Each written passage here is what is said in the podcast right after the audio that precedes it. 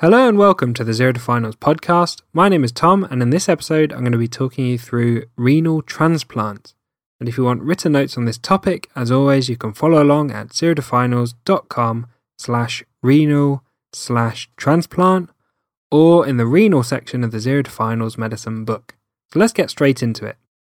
A renal transplant is where a kidney is transplanted into a patient with end stage renal failure. Doing a renal transplant typically adds 10 years to the life of somebody who's got end stage renal failure compared with just using dialysis alone. Let's first talk about donor matching. Patients and donor kidneys need to be matched, and they're matched based on the human leukocyte antigen, or HLA, types, and there's a type A, B, and C. And these types live on chromosome 6. So the genes coding for these different types of human leukocyte antigens live on chromosome 6. The patient and the donor kidneys don't have to fully match, and recipients can receive treatment to desensitize them to the donor HLA when there is a living donor. The less they match, the more likely the transplant is to fail. Next, let's talk about the procedure itself. The patient's own kidneys are typically left in place. The donor kidney's vessels are connected which we call anastomosed, with the patient's pelvic vessels, usually the external iliac vessels. The ureter of the donor kidney is anastomosed directly with the patient's bladder. So they connect the donor kidney artery to the external iliac artery, they connect the donor kidney vein to the external iliac vein, and they connect the ureter to the bladder. The donor kidney is placed anteriorly in the abdomen and can usually be palpated in the iliac fossa area.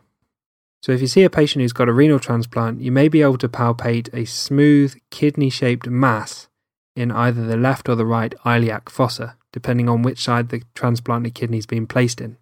They typically also use a hockey stick incision, and so there will be a hockey stick scar on examination. Let's talk about post renal transplant care. The new kidney, as soon as it's transplanted in, it will start functioning immediately. The patient will then require lifelong immunosuppression to reduce the risk of transplant rejection. And the usual immunosuppressant regime is tacrolimus, mycophenolate, and prednisolone.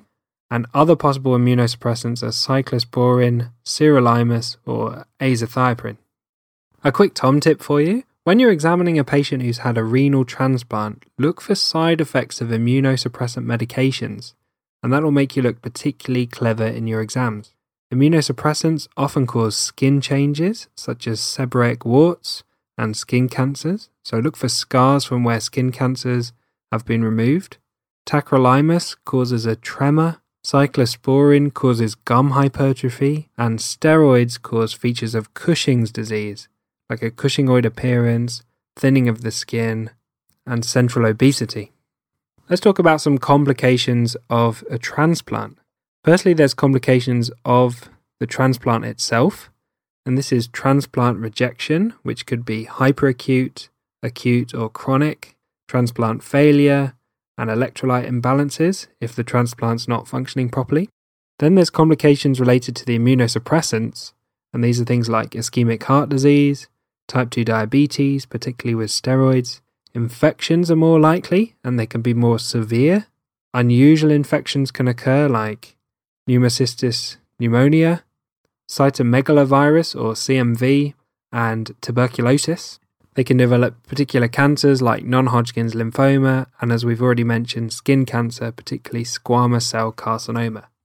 So, thanks for listening to this episode on renal transplant. A big thank you again to Harry Watchman for perfectly editing this podcast. It wouldn't be possible to maintain it without his hard work and reliability. I hope you found this podcast helpful. If you did and you want written notes on this topic and all the other podcast episode topics, head over to Amazon and pick up a copy of the Zero to Finals Medicine book.